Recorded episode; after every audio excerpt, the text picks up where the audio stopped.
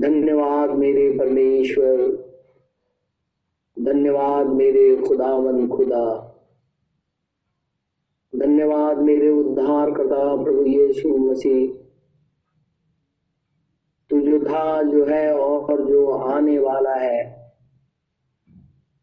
तेरी महिमा, तेरी बड़ाई सबसे ऊँचे स्थानों में बनी रहे। क्योंकि धन्य है प्रभु परमेश्वर। धन्य है वो उद्धार करता प्रभु यीशु मसीह। जो जीवन देता है, बहुतायत का जीवन देता है, उसकी महिमा सबसे ऊँचे स्थानों में बनी रहे। मेरे खुदावंद खुदा, हम तेरा धन्यवाद, तेरी स्तुति और तेरी महिमा करते हैं। तो तू वही प्रभु परमेश्वर है जिसने आकाश और पृथ्वी को बनाया है तो वही खुदामंद खुदा है, जो इस पृथ्वी पर एक जाति को चुन करके अपने पास ले करके आया। तो वही प्रभु परमेश्वर है, जब हम पाप में मर रहे थे तूने फुर्ती करके हमें बचा लिया। खुदावन खुदा, हम इसके लिए तेरा हृदय से धन्यवाद करते हैं। और कहते हैं, धन्य है इज़राइल का प्रभु परमेश्वर सारी सृष्टि का बनाने हारा खुदा है। उसकी महिमा सबसे ऊँचे स्थानों में बनी रहे, क्योंकि तो वही प्रभु है और वही परमेश्वर है। उसकी स्तुति हमेशा तक बनी रहे। हे सेनाओं के यहोवा परमेश्वर, तेरा धन्यवाद हो। हे अब्राहम, इसहाक और याकूब के प्रभु परमेश्वर, तेरा धन्यवाद हो। हे इज़राइल के खुदावंद, खुदा तेरा धन्यवाद हो। हमारे उद्धार करता प्रभु यीशु मसीह के सामर्थ्य नाम में तेरा धन्यवाद हो, क्योंकि तू ही प्रभु और तू ही परमेश्वर है। तेरी स्तुति हमेशा तक बनी रहे। प्रार्थना अपने उद्धार करता यीशु नासरी के नाम से माँगता हूँ, इसे इसी घड़ी पूरा कर। आमिन। आमिन। आमिन। आइए हम परमेश्वर के वचन से निकालेंगे। जेनेसिस चैप्टर उत्पत्ति की पुस्तक, उसका पहला, दूसरा अध्याय। उत्पत्ति की पुस्तक और उसका दूसरा अध्याय। और मैं एक पद से लेकर के आठ पद तक पढ़ूँगा। उत्पत्ति की पुस्तक, दूसरा अध्याय, एक पद से लेकर के आठ पद तक मैं पढ़ूँगा। यो आकाश और पृथ्वी और उनकी सारी सेना का बनाना समाप्त हो गया। और परमेश्वर ने अपना काम, जिसे वह करता था, सातवें दिन समाप्त किया। और उसने अपने किए हुए सारे काम में सातवें दिन विश्राम किया। और परमेश्वर ने सातवें दिन को आशीष दी और पवित्र ठहराया, क्योंकि उसमें उसने सृष्टि की रचना के अपने सारे काम से विश्राम लिया। आकाश और पृथ्वी का उत्पत्ति का वृतांत ये है कि जब वे उत्पन्न हुए अर्थात जिस दिन यहोवा परमेश्वर ने पृथ्वी और आकाश को बनाया, तब मैदान का कोई पौधा भूमि पर ना था और न मैदान का कोई छोटा पेड़ उगा था। क्योंकि यहोवा परमेश्वर ने पृथ्वी पर जल नहीं बरसाया था और भूमि पर खेती करने के लिए मनुष्य भी नहीं था। तो भी कोरा पृथ्वी से उठता था जिससे सारी भूमि सिंच जाती थी। तब यहोवा परमेश्वर ने आदम को भूमि की मिट्टी से रचा और उसके नथनों में जीवन का श्वास फूंक दिया और आदम जीवित प्राणी बन गया। और यहोवा परमेश्वर ने पूर्व की ओर अदन में एक वाटिका लगाई और वहाँ आदम को जिसे उसने रचा था, रख दिया। परमेश्वर के इस वचन के पढ़े और सुने, जाने पर आशीष हो। आमिन। हम खुदावन, खुदा का आज फिर से बहुत शुक्रगुजार है परमेश्वर ने हमें फिर से एक मौका दिया है कि हम सभी जन परमेश्वर की उपस्थिति में बैठे। हम प्रभु का इसलिए भी बहुत शुक्रगुजार हैं। पिछले दिनों हमने दानियल के सत्तर सप्ताह के विषय में देखा है। और परमेश्वर ने उसे समझने के लिए ग्रहण करने के लिए अपनी आत्मा दिया और इसके लिए हम अपने खुदावन खुदा का बहुत ही शुक्रगुजार है। हम प्रभु का इसलिए भी धन्यवादित हैं कि आज हम उत्पत्ति के पुस्तक का अध्ययन करेंगे। और हमारा जो मुख्य सब्जेक्ट होगा, कि अदन की बारी के अंदर में आदम और हवा ने कौन सा ऐसा फल खा लिया कि आज तक पाप मनुष्य को मारता जा रहा है? और मृत्यु पृथ्वी पर दिखाई देती है। हम प्रभु का इसके लिए धन्यवादित है कि परमेश्वर ने यह मौका हमें दिया कि हम देखेंगे खुदावन खुदा के वचन से कि उस दिन अदन की बारी में आदम और हवा ने कौन सा फल खाया था?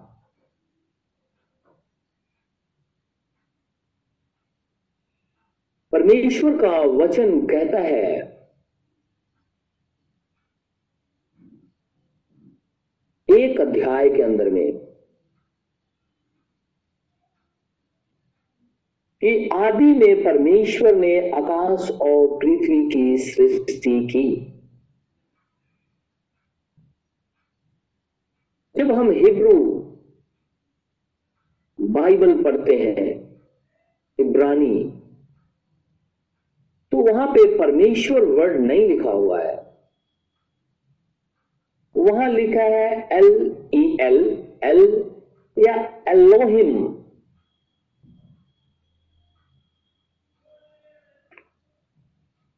परमेश्वर वर्ड जो है, वो एक ऑब्जेक्ट ऑफ़ एडोरेशन को कहते हैं। अगर किसी चीज़ को बहुत से लोग ईश्वर करके मानते हैं, वो एक ऑब्जेक्ट है। चाहे वो पेड़ हो, पौधे हो, नदी, नाले हो, आपने देखा होगा, लोग इसे ईश्वर करके मानते हैं। लेकिन इब्रानी भाषा में लिखा है, आदि में एलोहिम यानी इटर्नल स्पिरिट अनंत आत्मा ने आकाश और पृथ्वी की सृष्टि की। और पृथ्वी बेडोल और सुनसान पड़ी थी और गहरे जल के ऊपर में अंधियारा था। और एलोहिम परमेश्वर है गॉड एंड लॉर्ड है।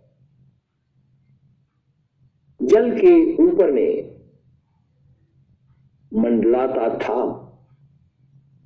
अर्थात बिगिन टू एक्ट काम करने के लिए।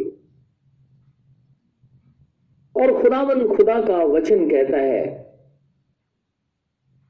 कि परमेश्वर ने छह दिन के अंदर में सारी चीज़ों को बनाया। हमारे पास बाइबल है, हम अपने घरों में इसे पढ़ सकते हैं। खुदावन खुदा ने सारी चीज़ों को छह दिन के अंदर में बनाया। छठे दिन उसने मनुष्य को बनाया। और सातवें दिन खुदा ने विश्राम किया।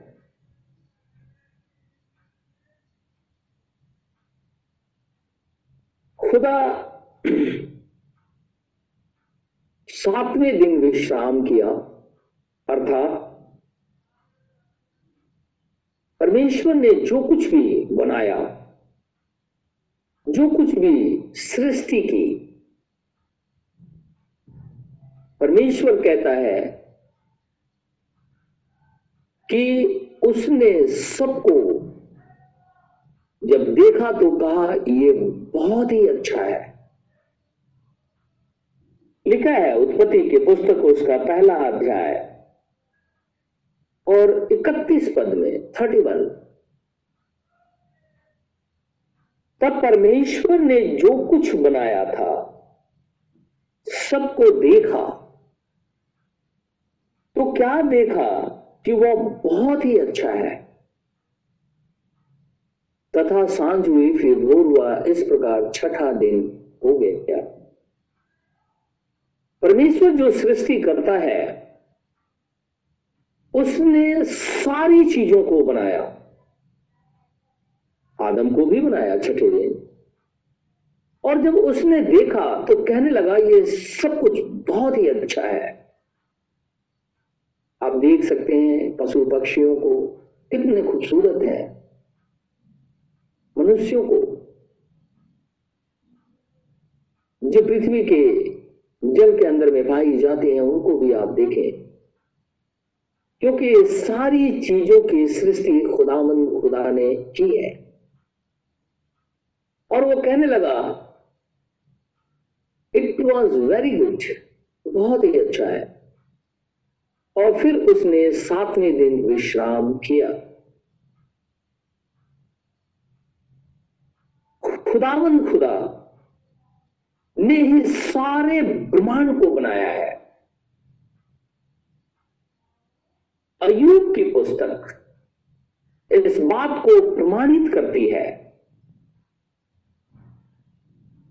कि खुदा ने ही अनंत आत्मा जो एलोहिम है, उसी ने सारी चीज़ों की सृष्टि की है। हम एक वर्ष निकालेंगे अयुब की पुस्तक और उसका 38 अध्याय। अयुब की पुस्तक, उसका 38 अध्याय 38 अड़तीस अध्याय।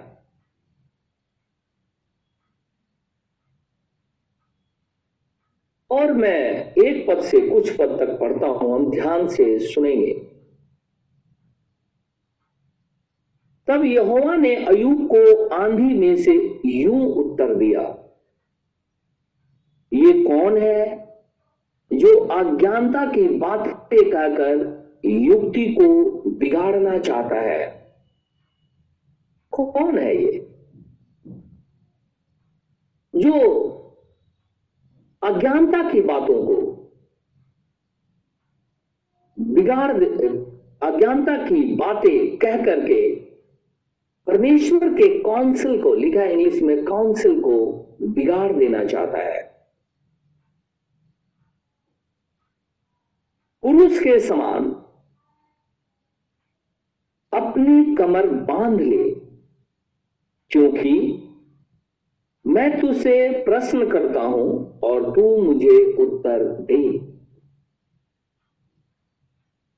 जब मैंने पृथ्वी की नींव डाली, तब तू कहा था? खुदा अयुब से बात कर रहा है। जब मैंने पृथ्वी की नींव डाली, उसका फाउंडेशन रखा, तब तू कहा था? हम सभी जन जानते हैं कि पृथ्वी स्पेस के अंदर में लटकी हुई है। जैसे सारे प्लैनेट लटके हुए हैं स्पेस के अंदर में और अपने ऑर्बिट के अंदर में, अपनी एक्सिस पे मूव करते हैं, पृथ्वी भी स्पेस के अंदर में, अपनी ऑर्बिट के अंदर में, अपनी एक्सिस के ऊपर में मूव करती है। खुदा अयूब से पूछता है कि जब मैंने पृथ्वी की नींव डाली, तब तू कहाँ था? और उत्पत्ति की पुस्तक पहले अध्याय, पहले पद में खुदा कहता है, परमेश्वर ने आकाश और पृथ्वी की सृष्टि की है। और वही खुदावंद खुदा अयुब से यह सवाल करता है कि जब मैंने पृथ्वी की नींव डाली, जब फाउंडेशन हम डालते हैं तो किसी चीज़ के ऊपर में डालते हैं। हम सभी जन के पास घर है। और जब हम घर को बनाते हैं तो उसका एक फाउंडेशन है। एक नींव खोदी जाती है, और फिर उसके ऊपर में अपने घर का निर्माण करते हैं। तो पृथ्वी का फाउंडेशन क्या है? क्योंकि पृथ्वी तो स्पेस के अंदर में लटकी हुई है। उसके चारों तरफ़, पृथ्वी के चारों तरफ़ स्पेस है। आकाश है, क्योंकि वो नीचे भी, ऊपर भी, या दाएँ, बाएँ, जहाँ कहें, ईस्ट, वेस्ट, नॉर्थ, साउथ, जो कुछ भी हम कह सकते हैं, कहें, उसके चारों तरफ़ स्पेस ही स्पेस है। इसका मतलब है कि परमेश्वर ने इसके फाउंडेशन को रखा है, किसी चीज़ के ऊपर में रखा है। सारे प्लेनेट को भी जब उसने बनाया तो वो किसी चीज़ के ऊपर में रखे हुए हैं, और हम जानते हैं कि साइंस कहती है कि वो अपने ऑर्बिट के अंदर में ही मूव करते हैं, और वो किसी से टकराते नहीं है, और उनके मूवमेंट से ही, अपने घूमने से ही डे और नाइट भी होता है। और परमेश्वर ने इसे बनाया है। उत्पत्ति के पुस्तक पहले अध्याय में सारी चीज़ों का वर्णन किया गया है। दूसरे पद में कहता है, पांचवे में कि उसकी नाप किसने ठहराई? खुदा कहता है अयुब से कि पृथ्वी की नाप किसने ठहराई? क्या तू जानता है? उस पर किसने सूत खींचा ये अपनी ही जगह पे स्थिर रहे? यही कारण है कि आज साइंस जो है, वो कब उल्का पिंड गिरने वाला है या कब जो है चंद्र ग्रहण, सूर्य ग्रहण लगने वाला है, उससे वो नाप करके निकाल देते हैं, क्योंकि वो अपने एक्सिस पे राइट वे में मूवमेंट करती है। घूमती रहती है वो। एक्यूरेसी है। और कहता है, खुदा ने इसे बनाया। और छह पद में कहता है, उसकी नींव कौन सी वस्तु पे रखी गई है? जैसे मैंने कहा कि घर बनाते समय हम पृथ्वी के अंदर में फाउंडेशन रखते हैं तो पृथ्वी को भी खुदा ने बनाया है तो स्पेस में कोई चीज़ के ऊपर में उसने उसे रखा है। अगर हम एयर में ऐसे कोई चीज़ फेंकते हैं, ज़मीन पे आ जाता है तो ये पृथ्वी को भी स्पेस के अंदर में खुदा ने रखा है। और ऐसा नहीं कि वो इधर उधर घूमती है और जाकर के किसी और प्लेनेट से टकरा जाती है। ऐसा नहीं है वो। कहता है, उसकी नींव कौन सी वस्तु पे रखी गई? या किसने उसके कोने का पत्थर बिछाया है ताकि वो अपनी ही जगह पे घूमती रहे? उत्पत्ति के अंदर में एल्लोहिम ने आकाश और पृथ्वी की सृष्टि की।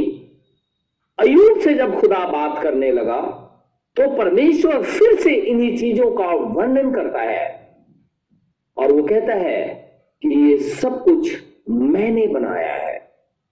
और जब सब कुछ उसी ने बनाया है तो परमेश्वर तो वही है। ये दूसरे जो बीच में आ गए हैं, जो अपने आप को ईश्वर घोषित कर दिए हैं, उसमें से लुसीफर के ही एजेंट है। क्योंकि लुसीफर अपने आप को परमेश्वर से ऊँचा ठहराने लगा था। और जब पृथ्वी पर फेंक दिया गया तो ये जितने भी जो अपने आप को ईश्वर कहते हैं, इन्होंने पृथ्वी की नींव नहीं रखी ना पृथ्वी को बनाया। आप पृथ्वी पर छोटे छोटे वृक्ष को भी देखते हैं। परमेश्वर का वचन कहता है, खुदा ने कहा था, जितने बीज वाले पौधे हैं, वो अपने आप, अपनी अपनी जाति के अनुसार उग जाए। वो उग गए। और अब देखते हैं कि लाखों करोड़ों अरबों, मुझे नहीं पता कि कितने सीड वाले फ्रूट है, लेकिन परमेश्वर का वचन कहता है कि खुदा ने ही बनाया है। एक और वर्ष हम निकालेंगे ये शाया नबी की पुस्तक। ये शाया नबी की पुस्तक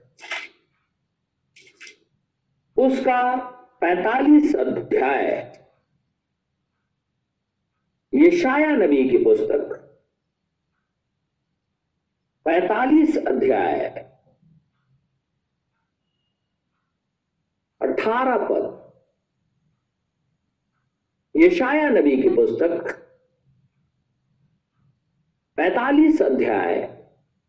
अठारह पद। क्योंकि यहोवा जो आकाश का सृजनहार है, वही परमेश्वर है। उसी ने पृथ्वी को रचा और बनाया। उसी ने उसको स्थिर भी किया। उसने उसे सुनसान रहने के लिए नहीं, परंतु बसने के लिए उसे रचा है। वही यहोवा कहता है। वही यू कहता है, मैं यहोवा हूँ। मेरे सिवा दूसरा और कोई नहीं है। फिर से मैं इसे पढ़ूँगा। क्योंकि यहोवा जो आकाश का सृजनहार है, वही परमेश्वर है। For the said the Lord क्योंकि यहोवा इस प्रकार यू कहता है दैट क्रिएटेड द हेवेंस जिसने स्वर्ग को बनाया है। God Himself that formed the earth and made it. क्योंकि यहोवा जो आकाश का सृजनहार है, वही परमेश्वर है। उसी ने पृथ्वी को रचा और बनाया He hath established it. He created it not in man. He formed it to be inhabited. I am the Lord. I am the Lord and there is none else. मैं ही खुदा हूँ मैं ही एलोहिम हूँ।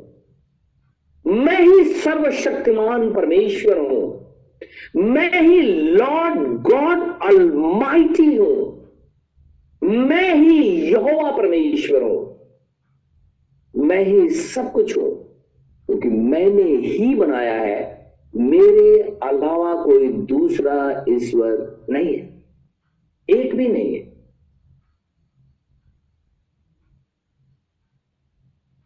जो बातें उत्पत्ति के अंदर में लिखी, वही बातें अयूब कह रहा है। और अयूब से खुदाबंद खुदा बात करके कह रहा है। और ये शाया नबी जो 600 सौ ईस्वी के अंदर में 600 सौ बीसी के लगभग इसी का यही काल रहा है, उसके अंदर में जब वो आया उसने भी इस बात को कहा, यहोवा ही परमेश्वर है। तो जब यहोवा ही परमेश्वर है तो हमें उसकी उपासना करनी चाहिए। मैंने कहा कि परमेश्वर जो है ऑब्जेक्ट ऑफ़ एडोरेशन एक ऑब्जेक्ट है, एक वर्शिप करने की चीज़ है। उसको बोलते हैं गॉड लेकिन बाइबल कहती है वो इटर्नल स्पिरिट है। इसीलिए हिब्रू में लिखा है एलोहिम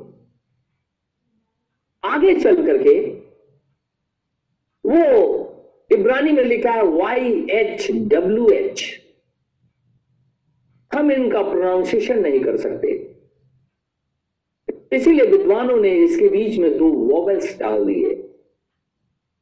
ए और ई जिसे हम यहावे, यहोवा कह सकते हैं, पढ़ते हैं। क्योंकि वाई एस डब्ल्यू एच को हम पढ़, कोई प्रोनाउंसिएशन नहीं कर सकते। इसीलिए विद्वानों ने इसे समझने के लिए दो वॉवेल्स डाल दिए हैं। खुदावन खुदा, जो एलोहिम है, उसने आकाश और पृथ्वी को बनाया। और जब उसने आकाश और पृथ्वी को बनाया तो परमेश्वर ने कहा, ये बहुत ही अच्छा है। इसका मतलब है कि परमेश्वर जो कुछ भी बनाता है, वो द बेस्ट होता है। उसके अंदर में कोई कमी नहीं होती है। उसी खुदा ने आदम को भी बनाया। लिखा है, परमेश्वर ने मिट्टी को गुंदा और उसके नौस्ट्री के अंदर में, उसके नाक के अंदर में जीवन का श्वास फूक दिया। कौन सा श्वास फूका? लाइफ दे दिया उसको। जीवन। वो लाइफ जैसे ही उसके अंदर में गई, वो जीवित प्राणी हो गया। वही श्वास वही जीवन का श्वास जब परमेश्वर किसी मनुष्य में से बाहर निकाल देता है, वो मनुष्य मर जाता है। फिर से वो वही मिट्टी बन जाता है जहाँ से वो निकल करके बाहर आया क्योंकि परमेश्वर ने मिट्टी से ही आदम को बनाया। वो कितना भी बड़ा कोई भी क्यों ना हो परमेश्वर जब उस नोस्टल में से अपने जीवन के श्वास को वापस ले लेता है, जिसको उसने दिया है मनुष्य को, वैसे ही मनुष्य मर जाता है। खुदावन खुदा आदम को भी कहता है, क्योंकि यहाँ छठे दिन सब कुछ बना दिया था। कहता है, बहुत ही अच्छा है। और उसने सातवें दिन विश्राम किया। खुदावन खुदा, जो सारे ब्रह्मांड का करता है, सारे ब्रह्मांड का रचयिता है, वो कहता है, मैं ही परमेश्वर हूँ आई एम द लॉर्ड अब बात एकदम साफ़ है कि एलोहिम के अलावा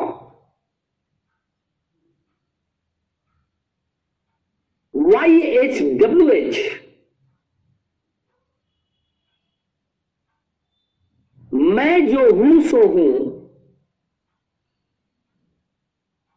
और वही यीशु मसीह में आकर के जब देधारी होता है और एक नाम दिया जाता है, उद्धार का नाम, जिसका नाम जीसस क्राइस्ट है यह उद्धार का नाम है पृथ्वी वाला एलोहिम का।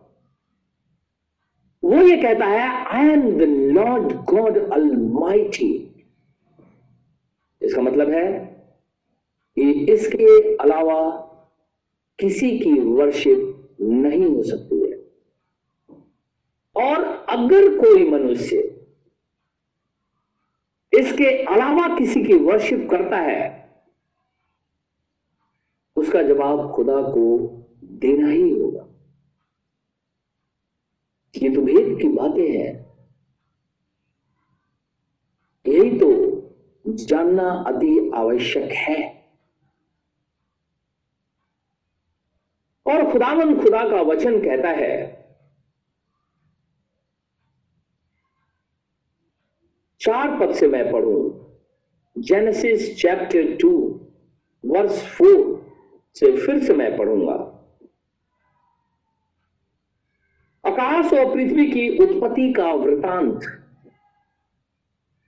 यह है कि जब वे उत्पन्न हुए, अर्थात जिस दिन यहोवा परमेश्वर ने पृथ्वी और आकाश को बनाया, जिस दिन भी खुदामंद खुदा ने बनाया, तब मैदान का कोई पौधा भूमि पर नहीं था। अर्थात परमेश्वर ने आकाश और पृथ्वी की सृष्टि सबसे पहले की।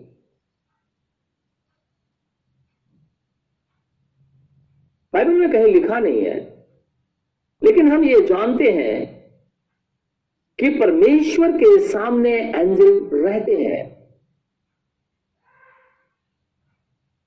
अर्थात खुदा की वर्शिप वर्शिप के लिए। तो उसका भी खुदावंद खुदा ने उनको भी बनाया। उन्हीं में से एक लूसीफर है, जो शैतान कहलाता है। परमेश्वर ने एंजल्स को बनाए। परमेश्वर ने आकाश और आकाश के सारे तारे गणों को बनाया। परमेश्वर ने पृथ्वी को बनाया और पृथ्वी की सारी चीज़ों को उसने बना दिया। उसके बाद में लिखा है कि जब यह बनाया था, उस समय मैदान का कोई भी पेड़ उगा नहीं था। क्योंकि यहोवा परमेश्वर ने पृथ्वी पर जल नहीं बरसाया था, बारिश नहीं किया था। और भूमि पर खेती करने के लिए मनुष्य भी नहीं था। कुछ भी नहीं था। लिखा है तो भी कोहरा पृथ्वी से उठता था, जिससे सारी भूमि सींच जाती थी। तब यहोवा परमेश्वर ने आदम को भूमि की मिट्टी से रचा। और उसके नथनों में जीवन का श्वास फूक दिया। और आदम जीवित प्राणी बन गया। And the Lord God form man of the dust of the ground भूमि की धूल से, इस मिट्टी से।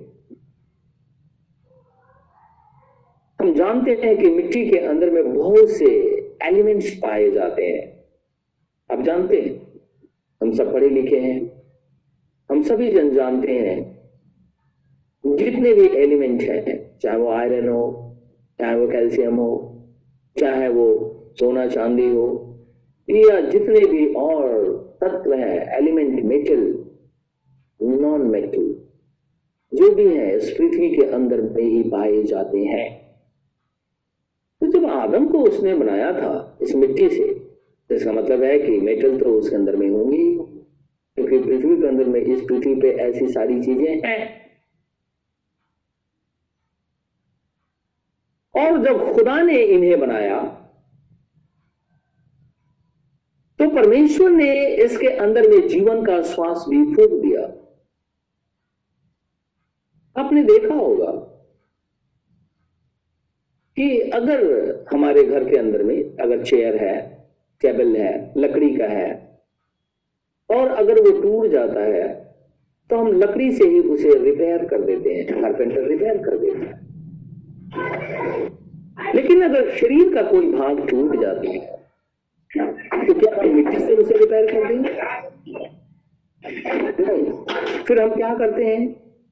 इस पृथ्वी की उपज में से जो चीज़ें निकल करके आती हैं, चाहे वो आयरन हो, चाहे वो कैल्शियम हो, चाहे दूसरे कोई एलिमेंट है डॉक्टर उसी को खाने को देता है और शरीर रिपेयर हो जाता है। ऐसा नहीं कि मिट्टी उठाया और हम अपने शरीर पे लिपेट लिए और बोले पैर टूट गया तो ठीक हो जाएगा।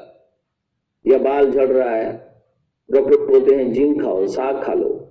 उसके अंदर में आयरन है, जिंक है आपका सब कुछ ठीक हो जाएगा।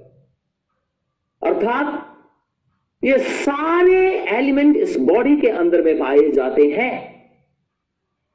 और जब कभी भी शरीर कमज़ोर होता है, इसी पृथ्वी में से निकली हुई सारी मेडिसिन जो पौधों में से पृथ्वी में से निकाली गई हैं, मनुष्य को दी जाती हैं और मनुष्य हील हो जाता है।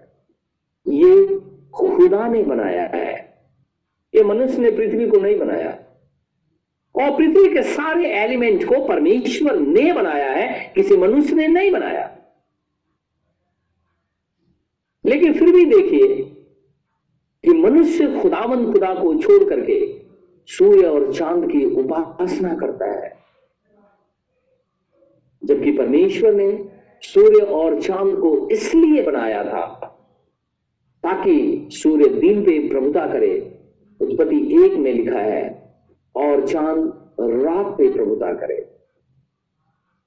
खुदा ने इसलिए बनाया। लेकिन मनुष्य सृष्टिकर्ता को छोड़ करके, जो वो खुद बोलता है कि I am the Lord God all उसको छोड़ करके लोगों ने दूसरे की वर्शिप करना शुरू कर दिया। लिखा हुआ है, तब यहोवा परमेश्वर ने आदम को भूमि की मिट्टी से रचा और उसके नथनों में जीवन का श्वास फूक दिया और आदम जीवित प्राणी बन गया और आठ पद कहता है, और यहोवा परमेश्वर ने पूर्व की ओर अदन में एक वाटिका लगाई और वहाँ आदम को जिसे उसने रचा था, रख दिया। खुदा का वचन कहता है कि यहोवा ने अदन के पूर्व, लिखा हुआ है and the Lord God planted a garden eastward in Eden अदन में उसके पूर्व दिशा की तरफ़, खुदामंद खुदा ने एक गार्डन लगाया। इसका मतलब अदन पहले था। क्योंकि वर्ड आता है अदन के पूर्व में।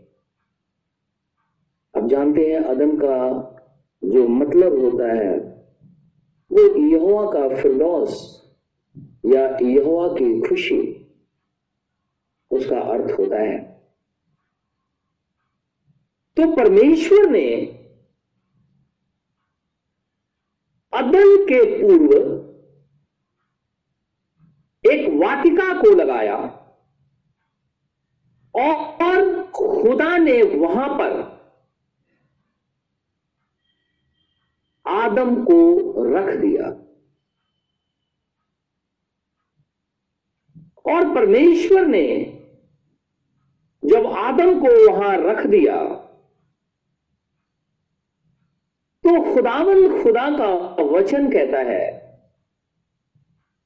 कि और यहोवा परमेश्वर ने भूमि से सब भांति के वृक्ष, जो देखने में मनोहर और जिनके फल खाने में अच्छे हैं, उगाए। और वाटिका के बीच में जीवन के वृक्ष को और भले या बुरे के ज्ञान के वृक्ष को लगाया।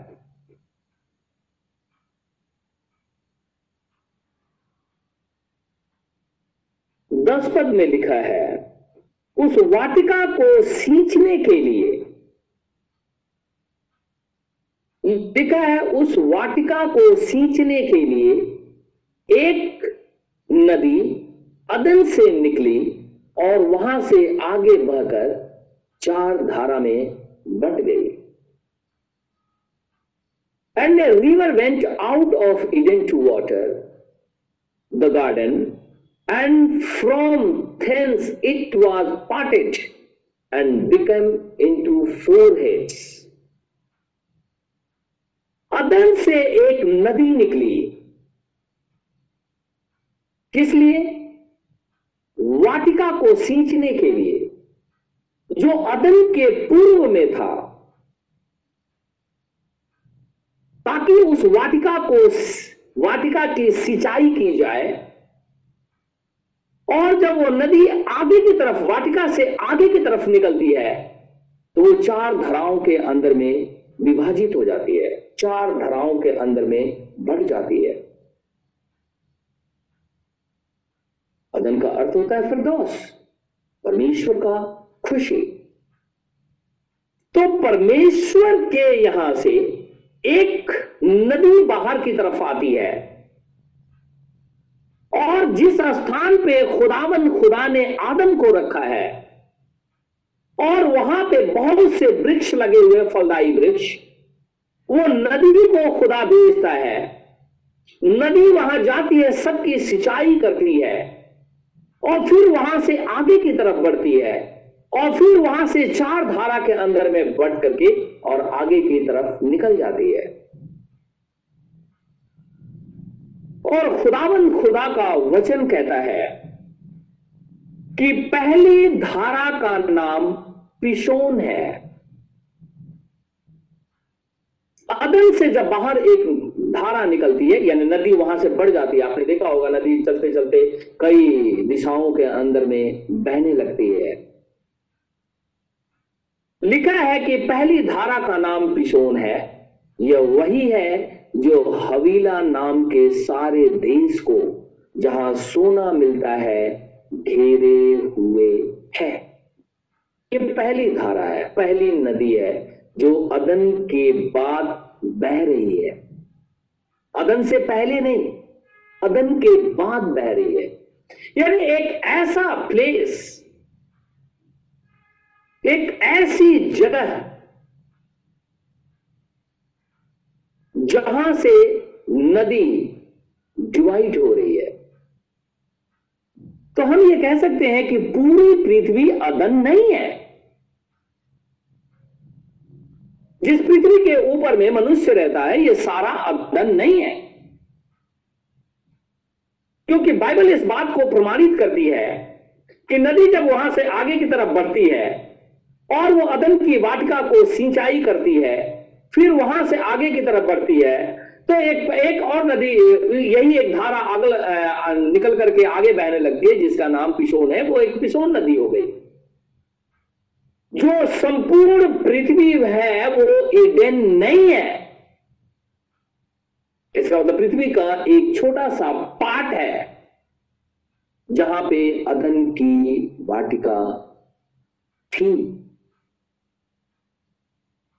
और जहाँ से एक महानदी निकलती है। लिखा हुआ है, थोड़ा आगे हम पढ़ेंगे। उस वाटिका को सींचने के लिए एक महानदी अदन से निकली और वहाँ से आगे बहकर चार धाराओं में बढ़ गई। पहली धारा का नाम पिसोन है। यह वही है जो हवीला नाम के सारे देश को जहाँ सोना मिलता है, घेरे हुए है। बारह पद उस देश का सोना चोखा होता है। वहाँ मोती और सुलेमानी पत्थर भी मिलते हैं। इसका मतलब है कि हबीला कोई एक जगह है। जहाँ पे सोना पाया जाता है और वहाँ का सोना चोखा है। आपने देखा होगा, बहुत सी जगह पत्थर पाए जाते हैं। कोई कहता है, यहाँ का पत्थर बहुत अच्छा है, वहाँ का थोड़ा सा कमज़ोर है। बाइबल कहती है कि ये पिसोन नदी जिस नगर को घेरे हुए है,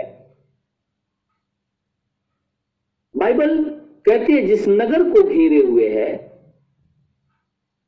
उस नगर का नाम हवीला है।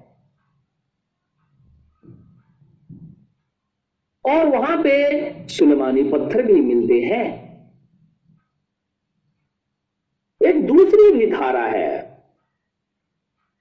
तेरह पद में दूसरी नदी का नाम गिहोन है। एक और नदी, चार धाराओं में बटी है ना तो पहली पिसोन हो गई।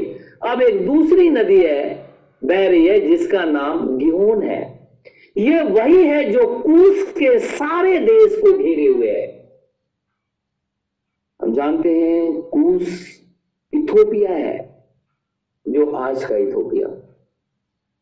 नमान उस देश का था, जो आया था इसराइल देश के अंदर। एलिशा ने उसे चंगाई दी थी। एलिशा ने नहीं चंगाई दी थी। खुदा ने उसे चंगाई दिया था। एलिशा उस समय प्रॉफिट था। और एलिशा ने कहा था कि जा करके और नदी में सात बार डुबकी मार ले यर्दन में।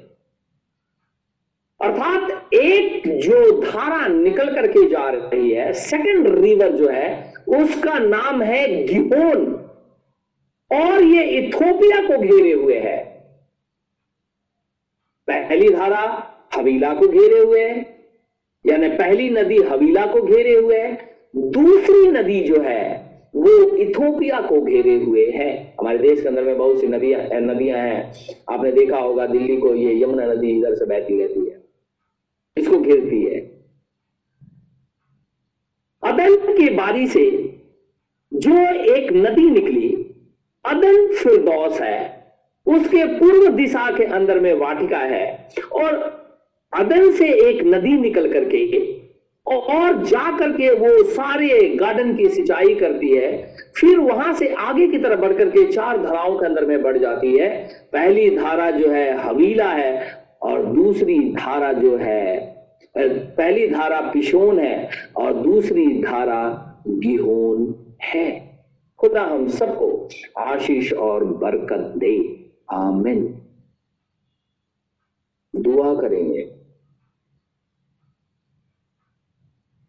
धन्यवाद मेरे परमेश्वर, धन्यवाद मेरे खुदावन खुदा। स्वर्ग और पृथ्वी के सृष्टि करता हमारे उद्धार करता प्रभु यीशु मसीह, तेरा धन्यवाद हो, तेरी स्तुति और तेरी प्रशंसा हो, क्योंकि तू ही प्रभु और तू ही परमेश्वर है।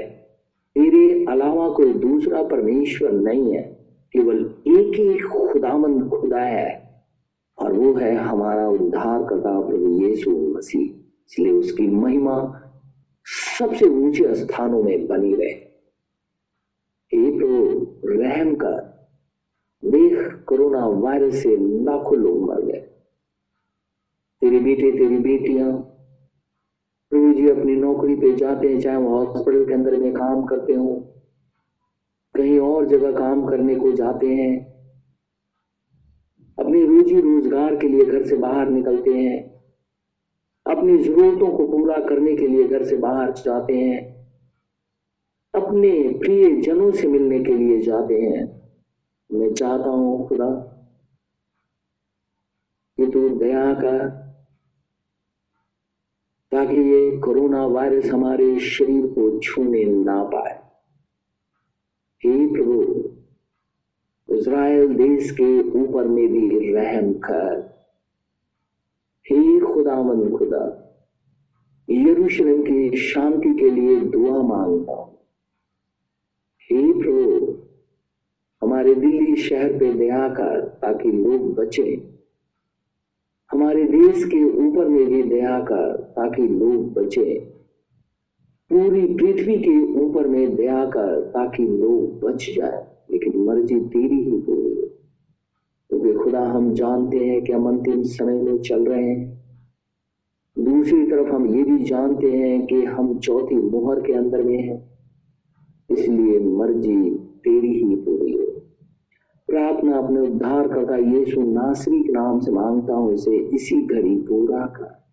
अमिन अमिन ऐ हमारे बाप, तू जो स्वर्ग में है, तेरा नाम पाक माना जाए, तेरी बादशाहत आए। तेरी मर्ज़ी जैसे स्वर्ग में पूरी होती है, ज़मीन पर भी हो।